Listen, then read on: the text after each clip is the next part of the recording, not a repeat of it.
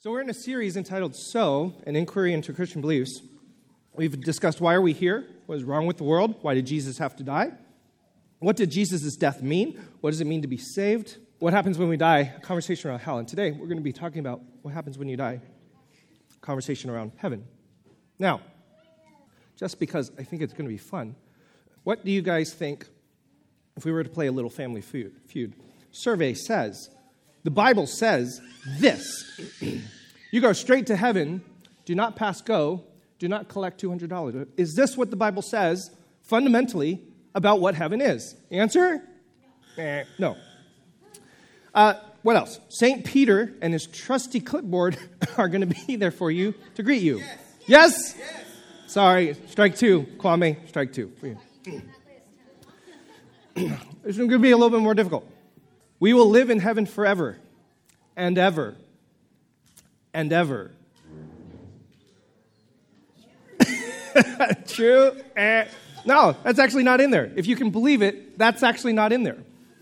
As you can imagine, along with any particular concepts or ideas about Christianity, heaven, hell, sin, there are these popular conceptions that we had. It is going to take a class to try to figure out where did these conceptions and these ideas roll into our current thinking.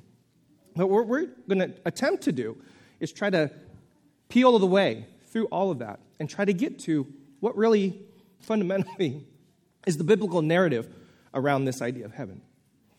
Some of you might know this song. Yeah? Okay, some of you are excited. Yeah.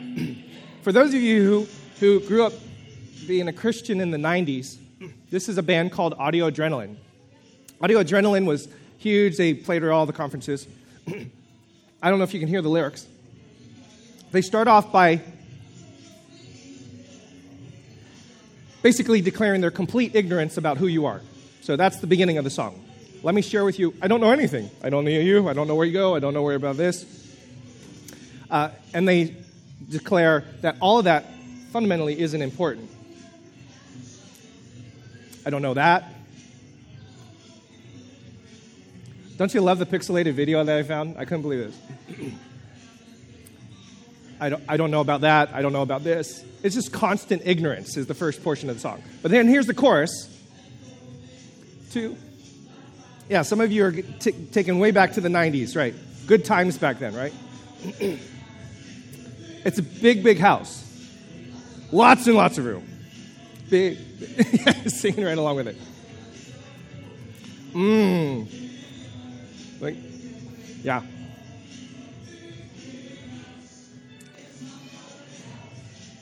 Now, fundamentally, I don't think I have a big problem with that song. I mean, I grew up under it, and I thought, oh, this is ultimately what heaven's going to be like big house, lots of food. Uh, I was a healthy teenage boy doing karate and soccer at the time table with food, yeah, I, I can totally do that. And where you can play football, big yard, and all these images. The idea that there are some metaphors, some pictures, and images that we take uh, ultimately as our way of understanding what heaven is going to be like when we get there, not necessarily a bad thing. The Bible actually uses a lot of metaphors, a lot of images, and a lot of pictures. Things like clouds, gates, cities, trees, rivers. These are not necessarily bad things. But the problem comes in when the metaphors become literal truths. And then a secondary problem comes in when the images and the metaphors that we use and that we read about, that we carry around with us, are filtered through the way we want to see things rather than the way the original authors of the Bible intended them. Here are some ways that we have developed a framework for looking at all of these texts in the Bible to indicate a certain way of understanding these concepts. The first is dualism. There is an idea that there is a here and there is a there. And that ultimately, what we've done in our minds regarding heaven and earth, heaven and hell, is we've split all of that apart. And we've declared that earth is here, heaven is there, hell is somewhere down there underneath my feet. Now, it's fascinating because, you know, now according to modern cosmology, if I point up, I'm actually not pointing up, I'm pointing out, right? For those of you, okay, never mind. Dualism is the idea that you take something that is supposed to be one and the same and you split them into two, and then you prioritize one or the other. Have you ever heard of the idea that you have a soul? Yes. Mm-hmm. This is one other way in which we have created dualistic world. I have a body, this flesh and blood and bones, and then I also have a soul that is a part of me. I'm sorry to pull the rug out from under you. The Hebrew scriptures actually don't declare that you have a separate thing called a soul. Um, Tim Mackie, a wonderful Bible teacher, says this You don't have a soul, you are a soul. Your entire life, that is what the word soul in Hebrew actually means. So, dualism, split. So, whenever you think of heaven, what we have to really dig through is getting out of our minds this thing that we have separated somehow heaven and earth. And the heavens up there and earth is down here. Second thing, escapism. This was really big in the 80s and the 90s, which is why I have this picture. Do you see? I, mean, some of you might be wondering, what the heck is that picture all about? Well, that picture is a representation of one Christian idea, which is that if there is a there and there is a here, and there is good and here is bad, when the end of the world comes, I got to get out of here and get up to there. And of course, you know, I, am taking a look at the world now and our cosmology and seeing all these people just scatter from the earth, you know, kind of like those Google pixels of every time there's a search, something like that. So, escapism is another filter by which we use to understand heaven and earth. There, there, here, here. I want to get out of here and get up to there. And then the third thing that frames our reference for these is egoism. When I get there, there will be a lot of me that is there. When I get there, I'm going to get to play football. When I get there, I'm going to get to have a lot of food. When I get there, I'm going to have a big yard. When I get there, this is what I'm going to have. There was this article recently in the Washington Post that Danielle uh, referenced for me called Judgment Days. Um, it's a discussion about Christian evangelicalism, faith uh, within the context of our current socio-political context. Now, without getting into all of that, there are some nuggets in there that seem to exemplify this very concept that's very alive and well. When talking about heaven, some of the people that were being interviewed said, it's going to be suitable to each person. So, whatever makes me happy, I like birds. So, outside my window, there will be birds. So, according to this person's idea of what heaven is, there's going to be birds there. Why? And here's the key thing because I like birds. And so, heaven is somehow, in many ways, simply an extension of my hopes, wants, dreams, and desires. But like in Uber fashion. Like, I really like birds here, but heaven, they're going to be amazing birds. Here's another quote I think it'll be beautiful. I love plants, and I think it'll be like walking in a beautiful garden. Well, again, wonderful imagery and pictures, but notice the egoism. Notice how this is what I like, and you project that onto what it is ultimately going to be. Have you ever been out at night and looked at the stars? That's the floor of heaven, and heaven is going to be so much more beautiful than the floor. There's a little bit of an idea of dualism there. This is wonderful and great, but if you look up there, that's just a glimpse of what it's really ultimately going to be like. So the dualism is that this earth is not that wonderful, but up there, when we get to heaven, that, oh, more beautiful than the floor. And then perhaps my favorite quote from this article I'm going to be in my kitchen. I think it's going to be beautiful to see all the appliances. Like Whirlpool is going to be in heaven, and, you know, uh, Haier is going to be in that. All, all these appliances, dishwashers are going to be in heaven, apparently. Now, it's very easy to point to some of these things and say, well, some of that perhaps is a little bit ridiculous. But the reality is, most, I would say most of us, grew up, understood, most popularly continually tell the story of a definition or an understanding of heaven that is dualistic. It's up there, we're down here. Escapist, I can't wait to get out of here. And ego driven, egoist that when I get there, oh, I'm going to have everything that I've always wanted, everything I've always ever dreamed about, everything I've always ever hoped for. And what I would like to suggest to you is that if we don't interrogate that posture seriously, interrogate it, and really take it to task and ask the question is this really the movement of Jesus? Is this really what he was attempting to communicate? And is this really the biblical narrative that we have all inherited? If we don't do that, we will continue to perpetuate an idea of heaven and hell that is made in our image. And the biblical narrative is that God has created us in His image, and we are supposed to reflect His image, and we are supposed to reflect His likeness, and we are supposed to be the representatives of who God is here on earth. We're not supposed to make God or heaven or even hell in our image. That's the flip. And here's the problem that I see with most of our understandings of hell the things that are missing. And our wonderful teachers, our co teachers at Spark, have really helped open my eyes to this. When you frame the definitions of these ideas so limited, so narrow, you miss out huge pieces of the puzzle. What, what in any of those definitions of heaven is there shalom, peace, wholeness, reconciliation, the world put back to right, all of the justice, uh, all of the injustice in the world put back together? What of all the broken relationships and the broken intimacy put back together? The shalom, the peace, the wholeness.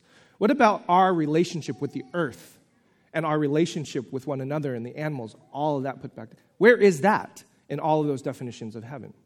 Where is God even in the picture? Sometimes when you hear people talk about heaven, it's almost as if God isn't there, but the appliances will be there.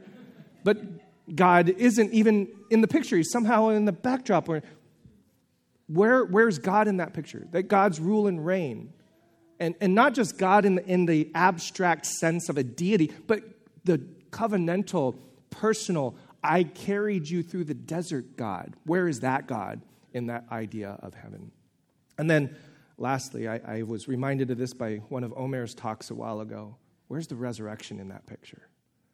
Where is the idea that the, the most grounding belief, the most grounding event in our faith is not an escapism somewhere else, but that this Jesus that we followed rose back to life right here in this world, and to declare that something was being transformed right here and right now. Where are those images and pictures? These are the questions that we ask if you go to Spark. so, welcome. And what I'd like to do is go back to the very beginning. Where is this idea of heaven? Where did it come from? And how does that definition of heaven pull through the string, the narrative, and idea all the way through the rest of our story and narrative? And if we can get at this, oh, I think this will transform the way we think about our faith and we think about our identity and we think about and behave ultimately in this world. As I mentioned at the very beginning, what you believe matters. What you believe seriously matters. So, where's the first word? Uh, where's the first occurrence of the word heaven? It's in Genesis. Everything goes back to Genesis 1, in my opinion. In the beginning, God created the heavens and the earth. Now, there's a couple ways of thinking about this. Most people usually think about this phrase in dualistic fashion. Recognize it's very possible to read that phrase to think about heavens and earth. And that's understandable because the ancient world had a cosmology, they had a way of seeing the world. This is an ancient map of um, the world by Babylonian priests. And they also had this map where they had this flat earth, and there was an underworld, and there was these mountains that extended out from all of that. And this is very much in line with a Hebrew understanding of the world, of cosmology, that there was an up there, and God is up there. There's this firmament in the skies, and then down below is Sheol. This is the underworld, the grave. And, and we today, scientifically, would say that this is false, quote unquote but what you have to understand is this is how they understood the world. This is how they framed and made sense of their identity in the world. And so when we think of heaven and earth, it is very reasonable to think about two different places, up there and down here. In fact, the word for heaven in the Hebrew may actually literally mean the waters that are there. You would say waters in Hebrew, mayim, and in Hebrew, for heavens, you say shamayim. The sha is like there. So the waters that are there. And that, of course, that's where the rain and the floods come down. So this is a very reasonable way to think about it. However, there's actually a different way to think about it, which is not dualistic, that also is very much in line with the way the ancient Hebrews thought. And this is not that they are two separate realms, but actually that they are two descriptions of one specific place. They are two ways of talking about a kind of reality that we all experience together. In other words, you could read this phrase, in the beginning, God created the heavens and the earth, by saying, in the beginning, God created this place where this idea of a perfect, glorious world with this physical, tangible place are actually one and the same. And that's what it was in the beginning. It was heaven and earth together. And even though we think about two different places, that's not what God was doing in the beginning. What God was doing in the beginning it was, was creating something that was heavens and earth as one and the same place. And that's what it was in the beginning. And you want to talk about what it's like to have light and darkness and day and night and fish and animals and human beings and seed bearing plants and this beautiful creation and a, a, rest day, a Sabbath day. Do you want to know what it's like? It's like heaven. When you experience those things out of Genesis, everything in order, dysfunction moved to function and purpose, chaos moving to order. When you see that happen, that's like heaven. Like when your business is working and it's so smooth, that's like heaven. When your relationships are all in line and there's not just consent, but there's mutuality, like you are seeing things in the same direction, that's like heaven. There are moments in life when everything just works together the way it was designed to be, and that was heaven. But we also recognize that there's this other reality too. In that, heaven and earth sometimes aren't the same place. And it is because we sometimes experience shame and guilt and injustice, slavery, abuse, anger, broken intimacy and relationships, hatred, embezzlement. We, I mean, just go down the, because we experience those things, we come to the conclusion heaven's not here. Clearly, it's not here. So it's got to be somewhere else. That which God intended to be one and the same got separated out. And if this is what earth is like, of course I'm going to want to go there. So, this is one way, this is an additional way of thinking about this entire thing called heaven. And when you move the story forward, with this tension and this grappling and this wrestling with, I know it's supposed to be like this, but it's not like this. You start to see the biblical writers, especially through the time of Jesus and Jesus himself, start to use phraseology and teachings and ideas and concepts that say, ah, there is a way, there is a possibility, there is a moment when you conform your life to the life of Jesus, to the life that God intended and the kingdom, the rule and the reign of God here on earth can actually take place. And that which we are hoping will ultimately come to fruition at some particular point in the future can actually be made true right here, right now. So they would use phrases like the kingdom of heaven or the kingdom of God. And one of the most popular phrases is the world that is coming. That which is ultimately at some particular future point is going to be the perfect way in which life is supposed to be, we don't have to wait for it. It's actually coming towards us and it's coming quickly. And it all is dependent upon how do we act, how do we live, how do we behave. Listen to a couple teachings from Jesus. And he said to them, Truly I tell you, there is no one who has left house or wife or brothers or parents or children for the sake of the kingdom of God who will not get back very much more in this age and in the age to come eternal life. You'd make this investment here you're going to reap those benefits here as well as that world that is coming. It's in both places. Matthew 6, 33, one of the first phrases of this idea of the kingdom. But strive first for the kingdom of God and his righteousness, and all these things will be given to you as well.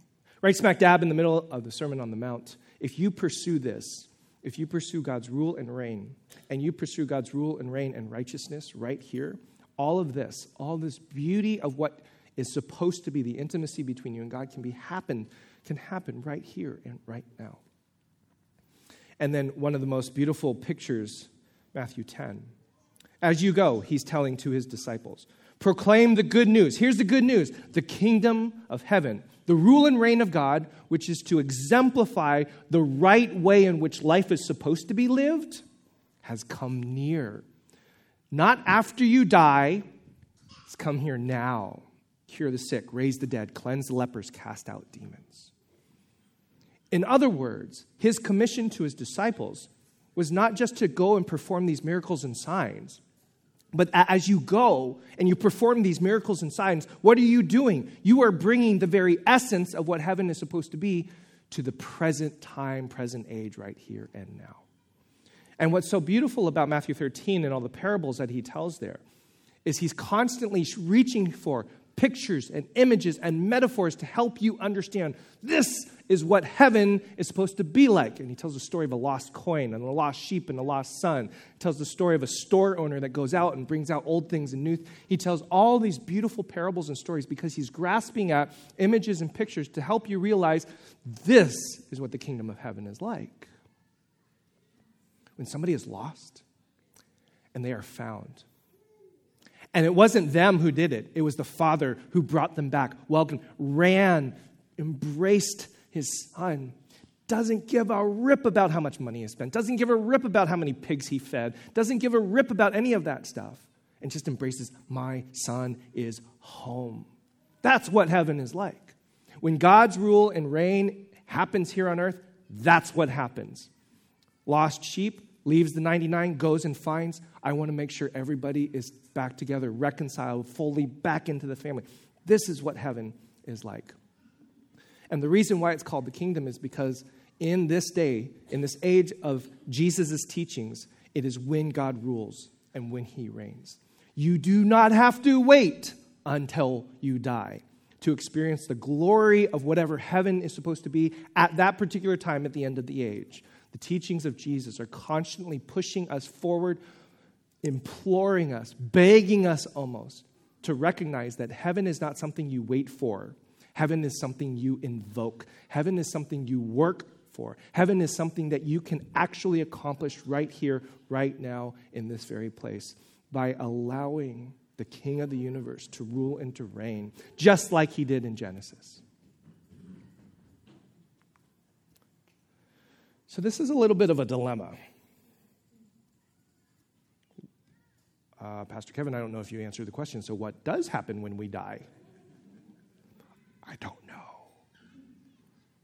But what I do know is this is that this particular image, by the way, if you search icon, heaven, stuff like this, you get images like this. I was intrigued by one particular element in this, in this particular depiction. There's an escalator that's going up. There's kind of this glorious motion thing at the top. There's clouds. We're getting out of this particular place. And what I was most intrigued about was that arrow, the direction.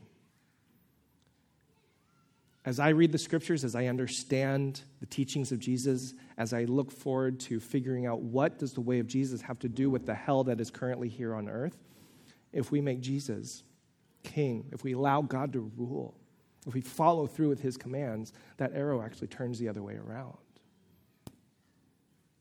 The whole point is that we're not trying to wait to get up there. The whole point is that there is actually trying to get here. And if you read the end of the story, this is my encouragement to all of you at Sequoia this morning. If you read the end of the story, don't just stop, read the full thing. Then I saw a new heavens and a new earth. What does that sound like to you? Genesis. The very language of creation, chaos into meaning and order, dysfunction into purpose, that very language that was there in Genesis, that beautiful image and picture, the spirit over the surface of the waters, all of that transformed into this beautiful creation in the Garden of Eden was destroyed and now we experience this separation of heaven and earth. Revelation ends with I have a vision, a new heaven and a new earth. For the first heaven and the first earth had passed away.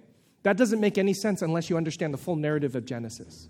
That which was supposed to be together, separated, broken, we're trying to redeem it, but all of that is ultimately gone away, and now there's a new heaven and a new earth. And I love this phrase, and the sea was no more. It's an image and a picture of ultimate chaos. Remember, the Spirit of God was hovering over the waters. And I saw the holy city, the New Jerusalem, coming down out of heaven from God, prepared as a bride adorned for her husband. The end of the story that we're ultimately looking forward to is that that which was ultimately separated is coming together once again.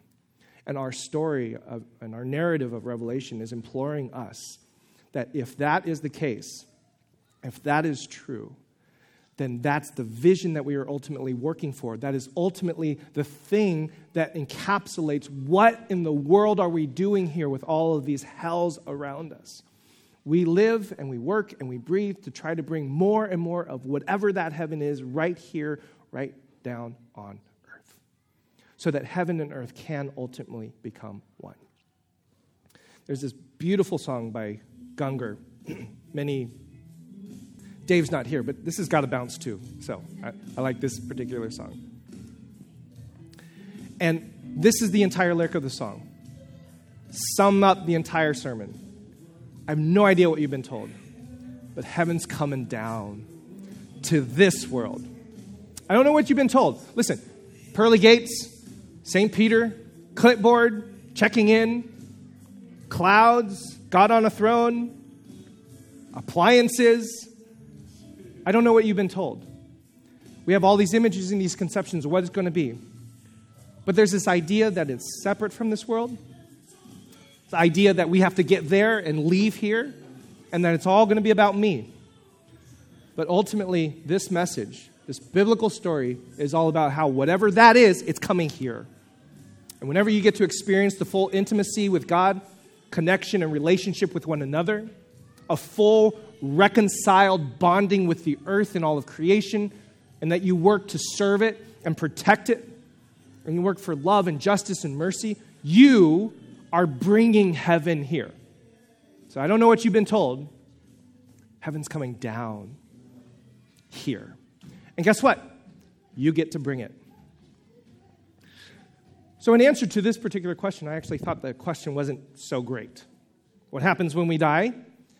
If you will permit me a little bit of an awkward phrasing, what heavens before we die?